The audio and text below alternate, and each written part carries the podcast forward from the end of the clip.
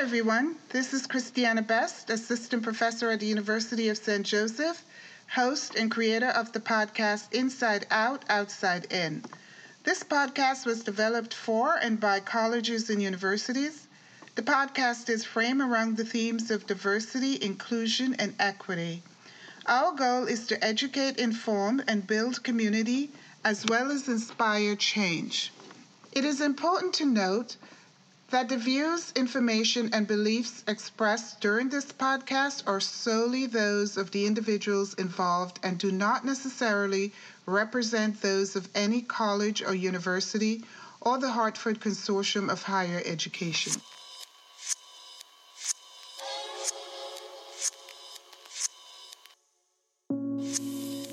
Hi, everyone. Welcome to Inside Out, Outside In. I'm very happy to be here today with five faculty members from universities in Connecticut. My guests are here today to talk about COVID 19 uh, pandemic and the intersection of equity, um, both in their personal lives as well as their professional lives. But in the midst of the pandemic, we are still dealing with uh, significant racial uh, issues. And most recently, we have lost the lives of three people who were brutally killed by uh, police or police wannabes, and they were just back to back, and it's been really difficult. So I want to first acknowledge and recognize and lift the names up of Ahmaud Arbery, Breonna Taylor, and George Floyd.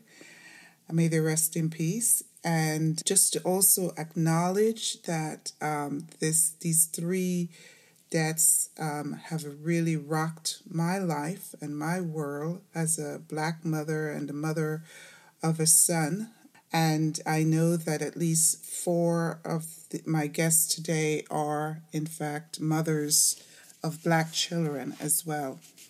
So, um, just to get started, I want to introduce Fiona Vernal, who's a historian at the University of Connecticut, Yvonne Patterson, who is assistant professor at uh, Central uh, Connecticut University, Lucinda Canty, who is an assistant professor of nursing at the University of St. Joseph, Kadian Reed, who is the director of public health at the University of St. Joseph, and Gina Roche, who is also an assistant professor in the social work department at the University of St. Joseph. In our conversation today on COVID 19 and equity, um, I'd like to just uh, start by saying I have to just talk about the sadness and the helplessness that I'm feeling. And I know some of you may also be feeling that as a result of uh, who you are and how you walk in this world. But um, so, as we in, just to get started, I'd like to ask you to um, introduce yourself. Just uh, in about a minute or so. Give us a sense of who you are in terms of your professional and personal identity. Um, so I'm going to start with Yvonne. Hi, everyone. Um, it's really good to be in your company. Thank you so much, um, Christiana, for inviting me to be a part of this. Um, it, has been an experience for me since the pandemic has started, and I think that this is the perfect um, format to or the platform to really talk about some of those experiences because it kind of intersects with different roles that I play in my life. And so I'll just start off by talking about who I am. I'm a mother, I'm a daughter, sister, and a friend. I consider myself a learner and I'm also a teacher. One of the major roles that I, I um, connect to and very, very connected to is this idea of being a teacher. Currently, I am employed by Central Connecticut State University as an assistant professor. I teach in the social work program and have been here for close to about five years now. Prior to that, I um, taught at different institutions in Connecticut and one in um, Massachusetts. The the last few that I taught at were um, Eastern Connecticut State University. I've also done some work at UConn where I graduate, graduated from with um, my, my bachelor's, master's, and PhD. and so it was kind of incestuous kind of um, relationship. and um, I'm also, I would be remiss if I don't talk about some of the other important things that are going on in my life in terms of being a researcher.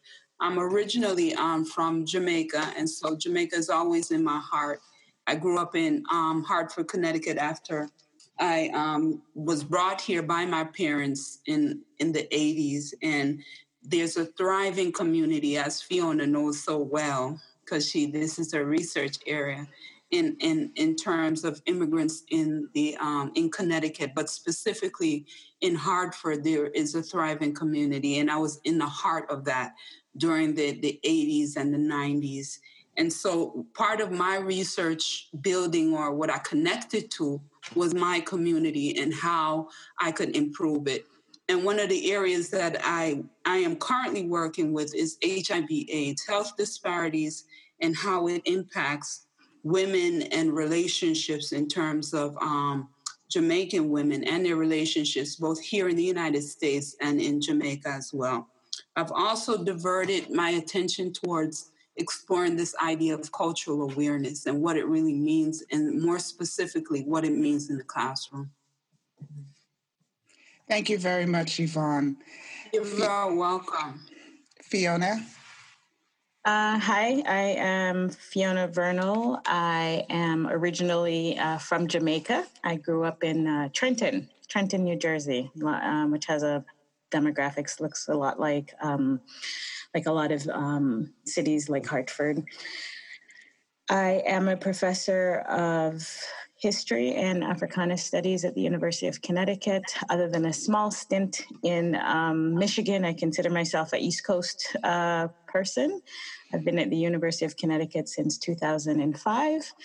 I work um, all across the African diaspora, so I focus on South Africa for a major part of my research, but I also work on uh, 20th century um, immigration history, particularly focusing on Caribbean immigrants. Currently, I'm focused on a project on the history of housing in Hartford, the intersections of housing for African Americans, Puerto Ricans, and uh, West Indians uh, in this region, using housing as a lens to understand how and why people left home and how they made Hartford um, their home.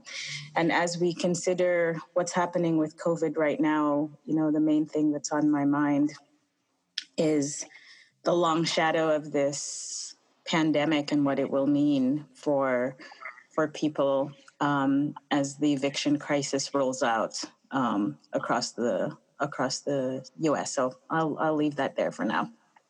Thank you, Gina. Hi, my name is Gina Rossage, and I am an assistant professor in the social work department of the University of St. Joseph. Uh, I am a native New Yorker who moved here, Connecticut, moved here to Connecticut uh, in order to join the faculty at USJ. Um, I identify as queer, and I am also uh, Jewish and Puerto Rican, uh, which are parts, integral parts of my identity. Uh, and um, in terms of my areas of interest and research, I, am focused on issues of uh, discrimination and, and policy uh, around LGBT rights primarily. Um, I also have an interest in um, economic disparities and housing, homelessness issues for people um, who are LGBTQ, employment discrimination. I'm working on a couple of projects right now uh, um, related to human rights work and uh, I'm very excited to be part of this podcast today. Thank you. Um, Lucinda? Hi, everyone. My name is Lucinda Canty. I'm an assistant professor of nursing at the University of St. Joseph. I've been teaching there for 10 years. I teach in the undergraduate and graduate nursing program. I'm also a certified nurse midwife. I still provide reproductive health care. Um, I currently graduated from University of Connecticut with my PhD in nursing the focus of my research, I, I should say my dissertation was um, It's Not Always Rainbows and Unicorns, the lived experience of severe maternal morbidity among African American women. And I'm a, um, and I am an African American woman and a mother of a 10 year old son who I love dearly and worry about, you know, because of the current climate. But I also, um, well, I should say my research focus is really looking at what the causes of maternal mortality and morbidity, especially among Black women, and just kind of reducing. I want to reduce those racial and ethnic um, health disparities in, um, you know, um, HIV, cervical cancer, breast cancer, mortality. I also have an interest in diversity in nursing education. The overarching goal of my research is to really kind of understand and um, dismantle structural racism to improve you know, the health outcome among marginalized communities. Thank you. Kadian? Thank you, everyone. Uh, thanks for the invite. It's always nice to be in a platform with colleagues who are so vested in people of color's interests. So my name is Kadian Reed. I'm at um, University of St. Joseph in the Department of Public Health. Currently, my role is as an assistant professor and the director of our Masters of Public Health program.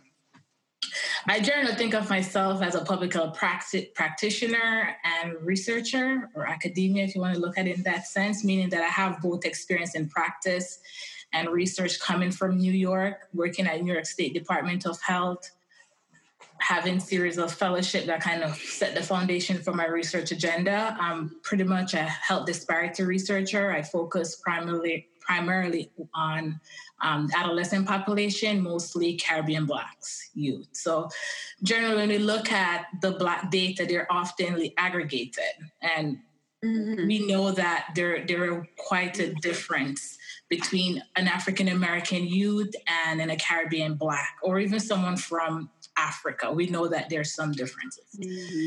And when you look at health outcomes such as sexual behavior, which is what I focus on, there are some great um, disparities and differences. So I wanted to look within the Black population mm-hmm. of youth particular fo- uh, with a focus on Caribbean Black. So that's really my area of interest: health disparities, adolescent population, and I'll talk more why I'm interested in adolescent population. Mm-hmm. So just to give a sense that my that's my background. So I welcome the opportunity to speak and dialogue on what's going on, COVID nineteen, and some unforeseen heartbreaking circumstances around racism that we see are playing out every day in the media. So you're also a mother of a young child as well, right? Yes, I am. Uh, she just turned two, so I'm very grateful for that. I'm very blessed. She arrived what a week before graduation, so um, I'm happy about that. Um, so I'm, I'm so um, blessed to have her and my family in my life.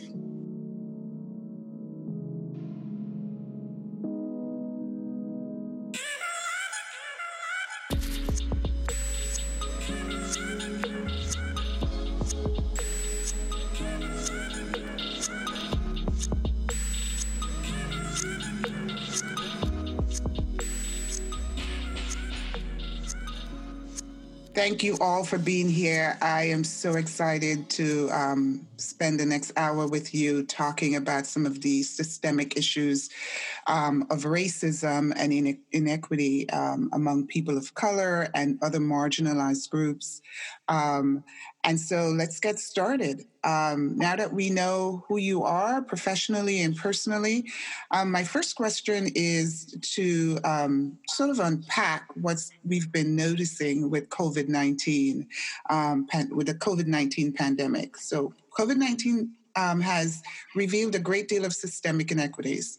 Um, we kind of anticipated that it's going to impact the poor, but I have to tell you, I was a little surprised by how it has impacted people of color and primarily Black people in terms of the number of deaths, the number of people who are sick, um, and also uh, Latinos as well.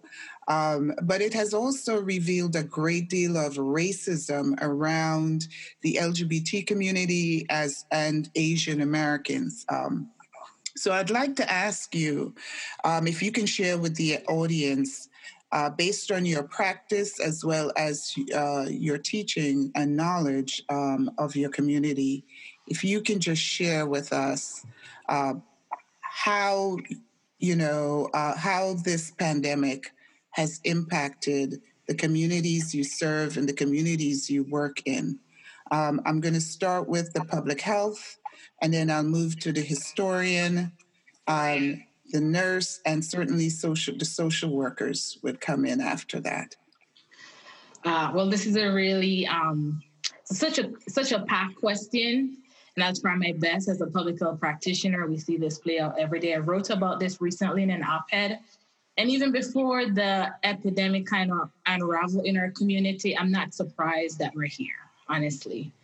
Uh, we have a significant amount of our population, especially here in Connecticut, that have chronic disease, Black, in the Black community. And if you want to drill that down, in the Hartford area, a significant amount of Jamaican or Caribbean, and those chronic disease are rampant in our community. So I'm not surprised because if you look at the risk factors um, high blood pressure, if you want to say hypertension, is one of the leading cause of um, risk factor where you see the death rates are higher for a person of color. So chronic disease is something to think about. While we see, especially in Black community, this concept of multi-generational household, it has two, two, two um, angles. It's a plus that we live in a multi-generational household for support, right? because um, that's what we know that we have been relying on our family for support and especially in the same um, quarters. We could also look at it that in the, in the, in, in the light of infectious disease, it's it, it, deems can be deadly, as we can see, especially in the Caribbean or Black community. So those are two things. Another thing that we rarely hear about, we always hear about uh, essential workers but we often don't hear about the low skill essential workers, right? And how, because of their occupational exposure, they're even more at a greater risk. And once they're home, they don't have the opportunity to um, go to their basement. They don't have those um, um, facilities where they could quarantine. They live in if they live in a home, they may not have the room to isolate or quarantine. So some of those things that we are seeing playing out in our community. And we could think about residential segregation, but I'm not going to go into that because that also adds to it. So public health, we look at addressing health from a population um, standpoint. We don't focus on individual. Eventually, it does impact individual, but we want to um, contain, um, control, and prevent um, healthy lifestyle. We know that social determinants of health greatly affect people of color right? So social determinants of health could come in the form of where people live, transportation, and I'll talk a little bit more about that with some um, question that I, I'm quite sure you'll ask. But when we look at social determinants of health, the consequences of social determinants of health is health disparities. And that's what we're seeing right now, right? It's not that health disparity is something that's new, it has always been around. What happened is with COVID 19 and what we're seeing with um, racism is that it's put, it's making it more obvious in our face. Some of us have decided not to want to address it, but because of what's going on, it's right in front of us. So we're more aware of it. Awareness is good, but it's not good enough. Mm-hmm. Right? So we need to act upon it. So when we think about those systemic um, issues that we are affect that are affecting people of color from a public health standpoint yes if you look at it from a community standpoint and if you look at it from a population standpoint we will continue to see these things unfortunately if we don't have the right policies and practice in place Thank you, Katie. And at some point, we're going to move to action steps, and I'm hoping you can share some of those with us from a public health perspective. Um, so, next is the historian? So, as this pandemic has been unfolding, one of the more interesting um, things for me has been to to think about the Spanish flu, um, for example, in nineteen in nineteen eighteen, and to think about the ways that the social determinants of health manifested then and why more than a century later we would pretty much have the same conversation about the meaning of poverty, what patient care means for um, people of color, lack of access to quality care, in this case for COVID, lack of access to affordable care.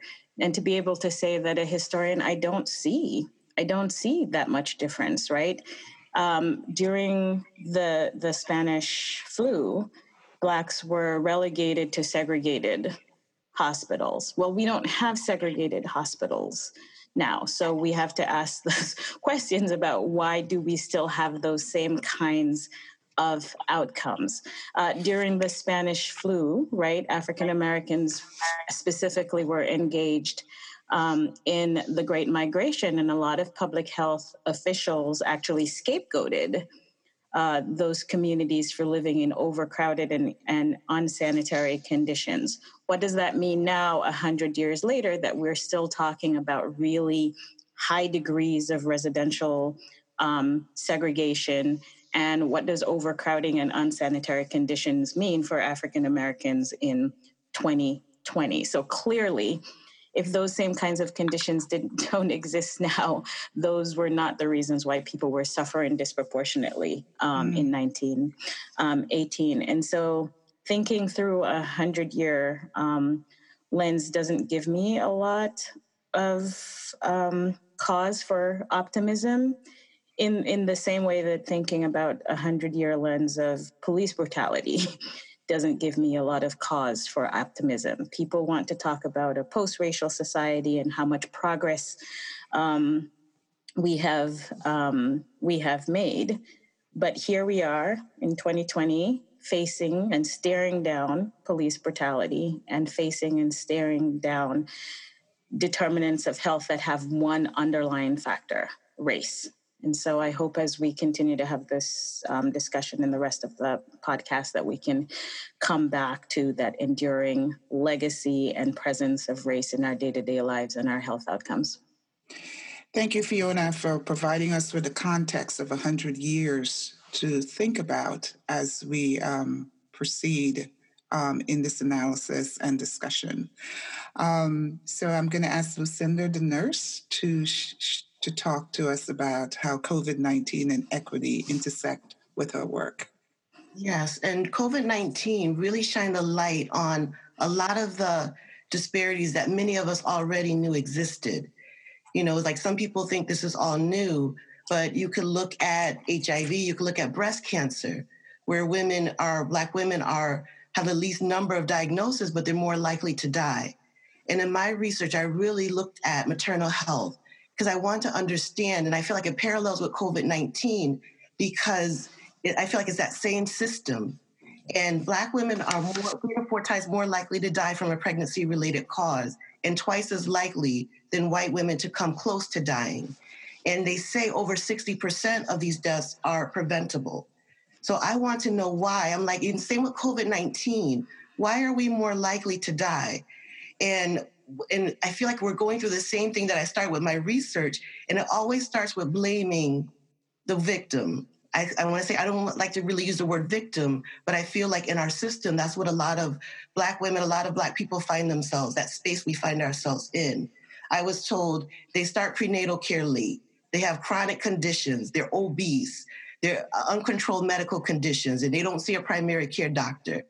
They don't have health insurance, they're uneducated so when I did my study, I interviewed women who, again, came close to dying. They all started prenatal care before 10 weeks.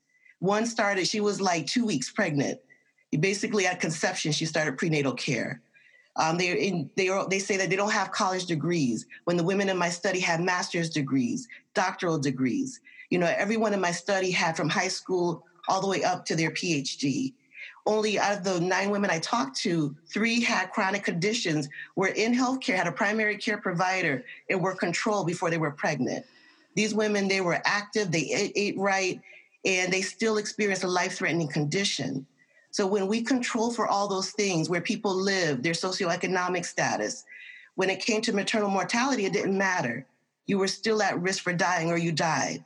And so it really, for me as a nurse, I had to think about what are the root causes of that? And I'm still continuing to, to look into that, um, to look into that within our healthcare system is really that there's this, I feel like, um, and I'm going all the way back, you went back 100 years, I'm going back to slavery, where we really didn't fit into the healthcare system in the United States. You know, we, we had segregation. We couldn't go to the hospital, even if it was down the street. If there was a complication, uh, you know, gunshot wound, an accident, the hospital was five minutes from you, you couldn't go there. So I feel like it's not, is there is issues with access to care currently, but I, I think it's more access to quality care. One of the common themes that the woman told me was that I told my healthcare provider and they said, oh, you know, you're fine one patient was told that she had um, a little, she was had chest pain, she couldn't breathe two nights in a row. Went in to get health care and was told, you have just a little angina. On her way home, a doc, another before she even left the hospital, a doctor stopped her and said, "You can't go home." Did further tests. Her heart was functioning at a 10% ejection fraction, meaning, and she said that she was told if she didn't improve in three months, she would need a new heart. So she almost went home. And I always wonder about those women or those patients that are told you're okay and you go home. Mm-hmm. And then something happens and you're still blamed for what happens. So I just feel like as that we really have to look at our system. We have to start blaming the people who are most impacted by this. I think we need to talk to them more though to see their story. Because right now we have other people's telling their stories through statistics. Mm. Thank you, Lucinda, for that. Um, yeah, historically was the lack of access. Today is um, being heard and um, is racial stress, I'm sure, and also um, the disparity um, by providers, health providers, as it relates to Black people in this country, right? Yes. Thank you for that. Okay, so we have the two social workers. I'm going to start with Gina and I'm going to let Yvonne sort of wrap it up and bring it all home. Thank you. Um, so, uh, where to begin? First of all, we don't know exactly how the LGBTQ community is impacted by COVID because of uh, systematic institutionalized homophobia and transphobia has meant there are no statistics gathered, period, on sexual uh, orientation or gender identity. And this is deliberate on the part of the federal government because they have withdrawn from uh, uh collecting data in other areas um, of uh, in health and human services. And so we kind of have to do this as a workaround um, based on what we know about LGBT, LGBTQ folks. Um, first of all, we know that um, one in five LGBTQ people live in poverty, and 40% of homeless youth are LGBTQ. And so we know that those people are disproportionately impacted. Uh, one in 10 are unemployed, 17% lack health coverage, 37% smoke compared to 27% of the general population. Um, and we know that smoking is uh, um, one of the risk factors for poor outcomes for COVID. And uh, 21% of LGBTQ folks have asthma compared to 14% of the general population. Um, among people who are living in poverty, uh, trans, black, and brown folks are most likely to live in poverty and experience the worst of the discrimination. So you have the intersection there. Uh, we know that LGBTQ people work in uh, industries that are most impacted by COVID, such as restaurants and food service, hospitals, K to 12 education, and retail, and that people are afraid oftentimes of taking leaves uh, uh, uh, from work if they have work at this point uh, for fear of discrimination.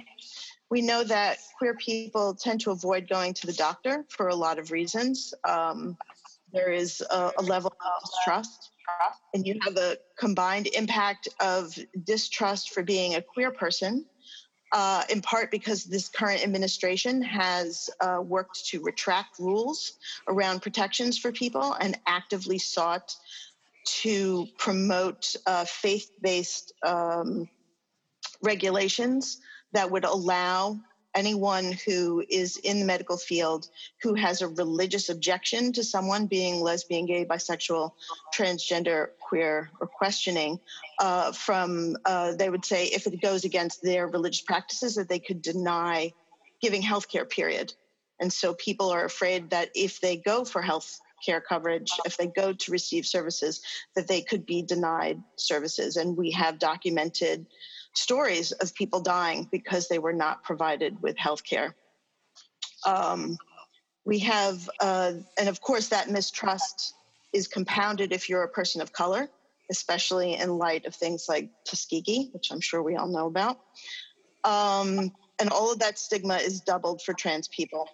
And uh, people are also feared being deprioritized for COVID related care after the way people were treated during the HIV and AIDS epidemic. Um, one of the things that we're seeing is um, during the HIV epidemic, people were uh, denied transplants uh, at a certain point, even after there was care, medical care available to sustain people's lives. Uh, they were still denied transplants. And so people are afraid that they will be denied um, ventilators at this point. Um, and we know that people, gay men specifically, have been turned away from providing blood for antibodies because of homophobia and the assumption that any gay man who is sexually active must be HIV positive.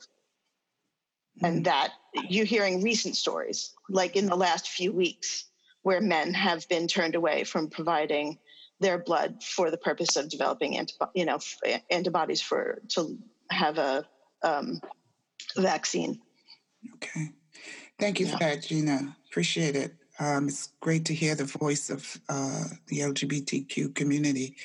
Um, so, Yvonne, I'm going to go to you now. As um, uh, thank you for for allowing me to um, respond to this question.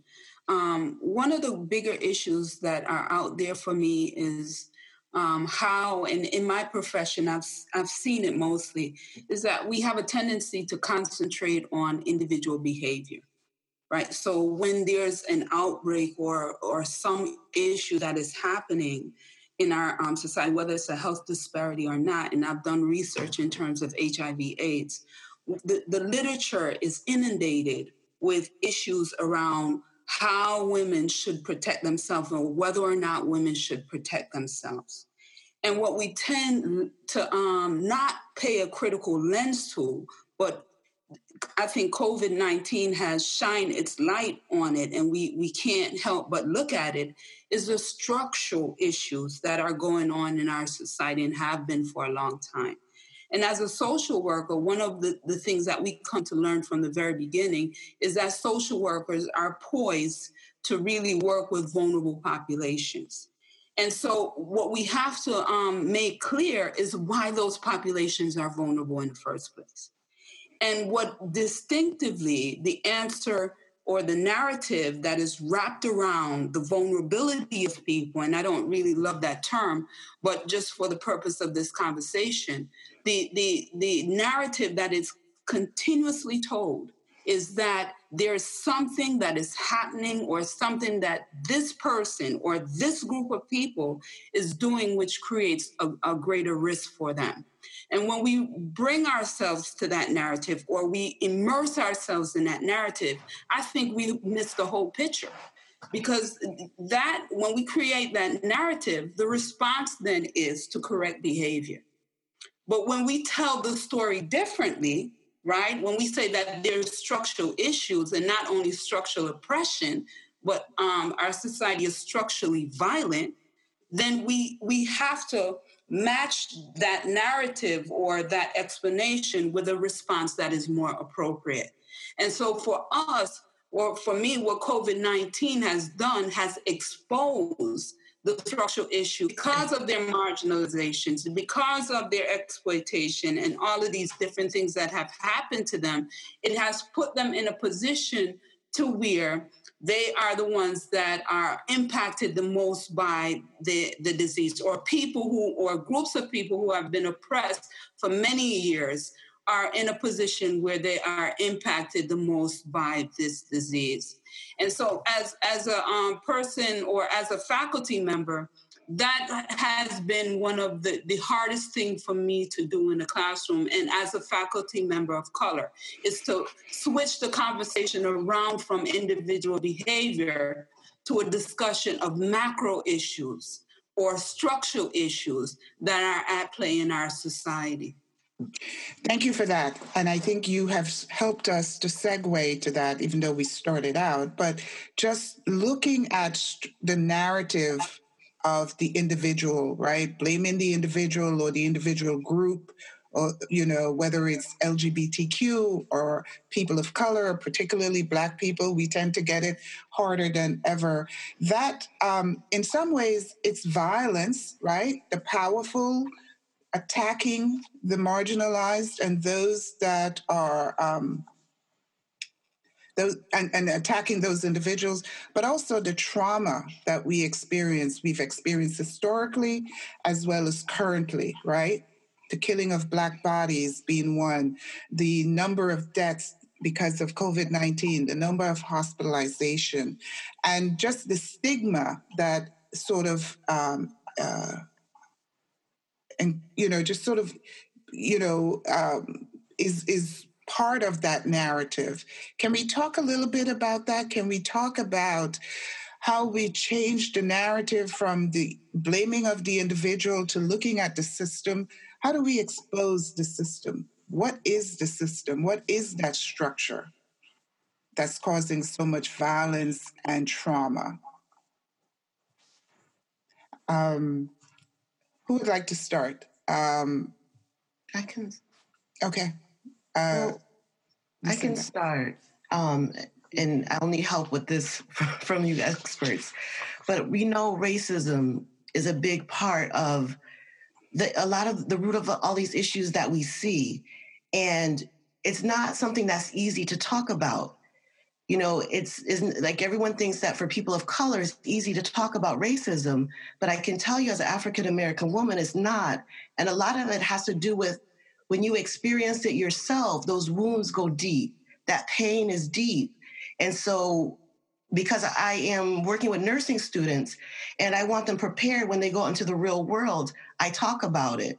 And i want to create a space where it's safe and i know that we're going to be uncomfortable and I do, sometimes I start out with saying this is a sensitive issue, but we have to talk about it because it's like, and we're seeing now, this is a life or death situation. It's not just about someone they don't like you, you know, um, they make they say the wrong thing and you're offended. It goes deeper than that. It's about preventing opportunities. It's about making people not feel safe in a certain space. And when you're looking at healthcare, when we're looking at COVID, when we're looking at any kind of health issue is really if you're in face with someone who feels like you're less than, you don't belong, if they feel entitled to have something that you want, you know, I can go on and on, but when that happens, it's for the person, the result of that is more likely death or severe injury. And even if you survive that, there's still wounds that you were treated differently because of the color of your skin or where you live or where you're from or your sexual orientation. Those, again, like I say, those wounds run deep because when an incident happens, even if it's as a child, I can tell you things that happened when I was like six years old and it brings up that same pain. So, and how does that impact how I made it through life? How did I navigate in certain systems? So I feel like we need to talk about it more so that people understand where the experience and the trauma that's the result of that but also bring awareness because a lot of people are talking about implicit bias right now. Oh, I didn't know. I wasn't aware of what I was doing was putting that person's life at risk. And that's a serious situation. It's not just like, oh, I made a mistake and we can move on. Is really saying, but you did cause some harm. How can we mm-hmm. prevent that from happening again? And for those who haven't done that yet, we have to prevent it. We have to make sure that they're aware of the challenges in our society. We can't ignore them. We have to, even if it doesn't directly impact you, you have to be aware. You have to understand what your behaviors can do to somebody else. Mm-hmm. Thanks but, for that. Go ahead. You know, I think it, moves, um, and thank you, Lucinda. I agree with you 100%. But I think it moves beyond just individual acts or individual levels of um, racism. And I think you alluded to this as well. It's the policies and how the policies are structured in such a way to create um, vulnerability it, it's, it's not only the policies that are created, but how agents who are put at the home to, to um, unfold those policies, um, implement those policies in the first place. But I, I think it's more of a macro issue than anything else. And, and when I, I, say macro issue, if we look um, at housing, for example, when we look at redlining and we talk about residential segregation and how people who are concentrated in a specific area are more likely to come in contact with specific diseases. Those are not issues around people's behavior, which is the case for African descent populations who are low income and contract HIV AIDS. Most of them live in a very dense area, right? and are um, primarily because of de facto segregation cannot come out of those areas because of policies that have been created over a long period of time whether it be um, residential policies around segregation, whether it be um, policies around um, credit worthiness and people's um, limited opportunity to buy housing, or whether it be discriminatory practices in other neighboring towns which, which would limit their access to it, whether it be policies that are embedded within Section 8 so that um, some people can't even move in with their relatives, whether it be policies where certain towns are not accepting Section 8. And so the policies themselves, the system, the institutions themselves really are problematic. Mm-hmm. And I'd like to extend upon both Lucinda and Yvonne point. So when you look at those two components, the individual factors and the contextual factors, we are left or people are left in this community to make choices that reflect the contextual factor that they are surrounded by. So it's not they have they're individually doing these are the choices that they have. If you look at food insecurity if you have a food desert area lack of um, produce healthy produce in the community or lack of supermarket what other option do you leave the community to choose. So the policy or the contextual factor that we like to use in public health, those contextual factor constrain the individual to make the choices that is available to them. Right. right? Thank you.